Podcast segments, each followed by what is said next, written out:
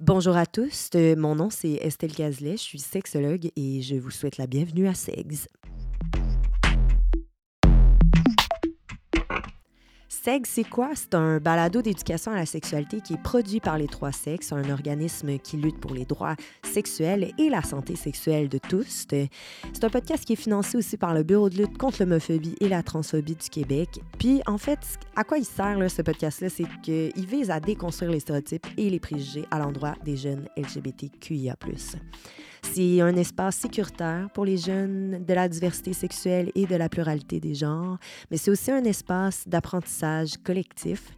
J'espère que vous allez apprécier nos thématiques, nos épisodes, nos huit magnifiques épisodes qui parlent de la sexualité de façon globale, l'amour et l'amitié, les stéréotypes, l'identité dans sa grandeur, l'affirmation, le plaisir et la fierté. Bonne écoute!